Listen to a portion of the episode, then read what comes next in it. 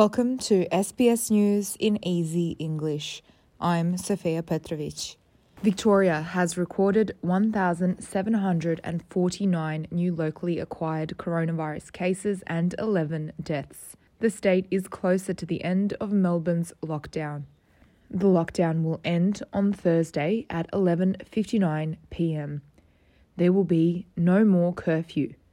There will also be no restrictions on leaving home the state will likely reach 80% double dose vaccination in November.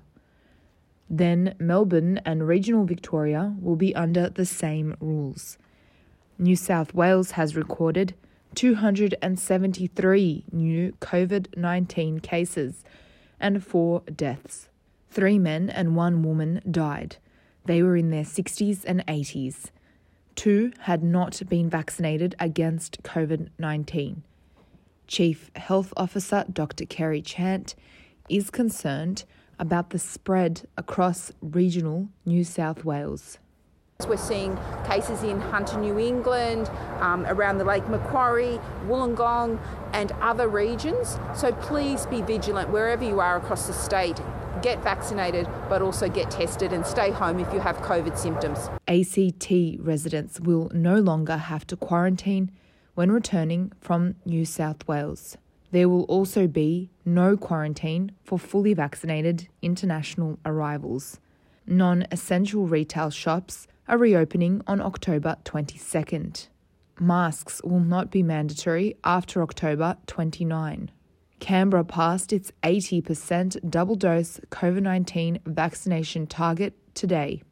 The ACT reported 24 new COVID 19 cases. Travel to Queensland for fully vaccinated visitors will return next month. Fully vaccinated people can enter Queensland if they test negative to COVID 19 and quarantine at home for two weeks. Queensland is expected to reach 70% double dose vaccination on November 19. This is when border rules will be relaxed. When the 80% milestone is reached in mid December, vaccinated travellers from interstate hotspots can also visit Queensland. The federal government still hasn't decided on a climate policy. The Nationals and Liberals have met to discuss Australia's 2050 climate target. Prime Minister Scott Morrison wants a net zero carbon emissions target approved before he travels to COP26 in Glasgow.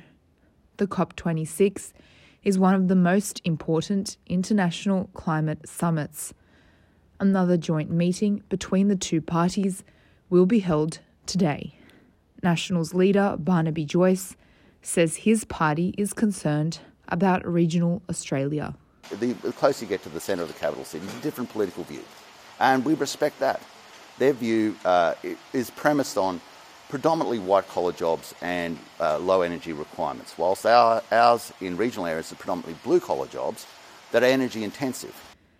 US Vice President Kamala Harris has paid tribute to Colin Powell, Mr. Powell was the first African American US Secretary of State. He died aged 84 from complications due to COVID 19. He was fully vaccinated but had a history of cancer. Flags have been lowered to half mast at the White House and State Department. Ms. Harris, who is the first black, South Asian, and female Vice President of the United States, says Mr. Powell broke down barriers. Those barriers were not easy to break by any stretch, but he did it with dignity, he did it with grace.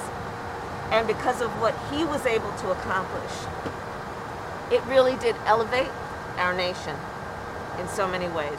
You're listening to SBS News in Easy English. I'm Sofia Petrovic.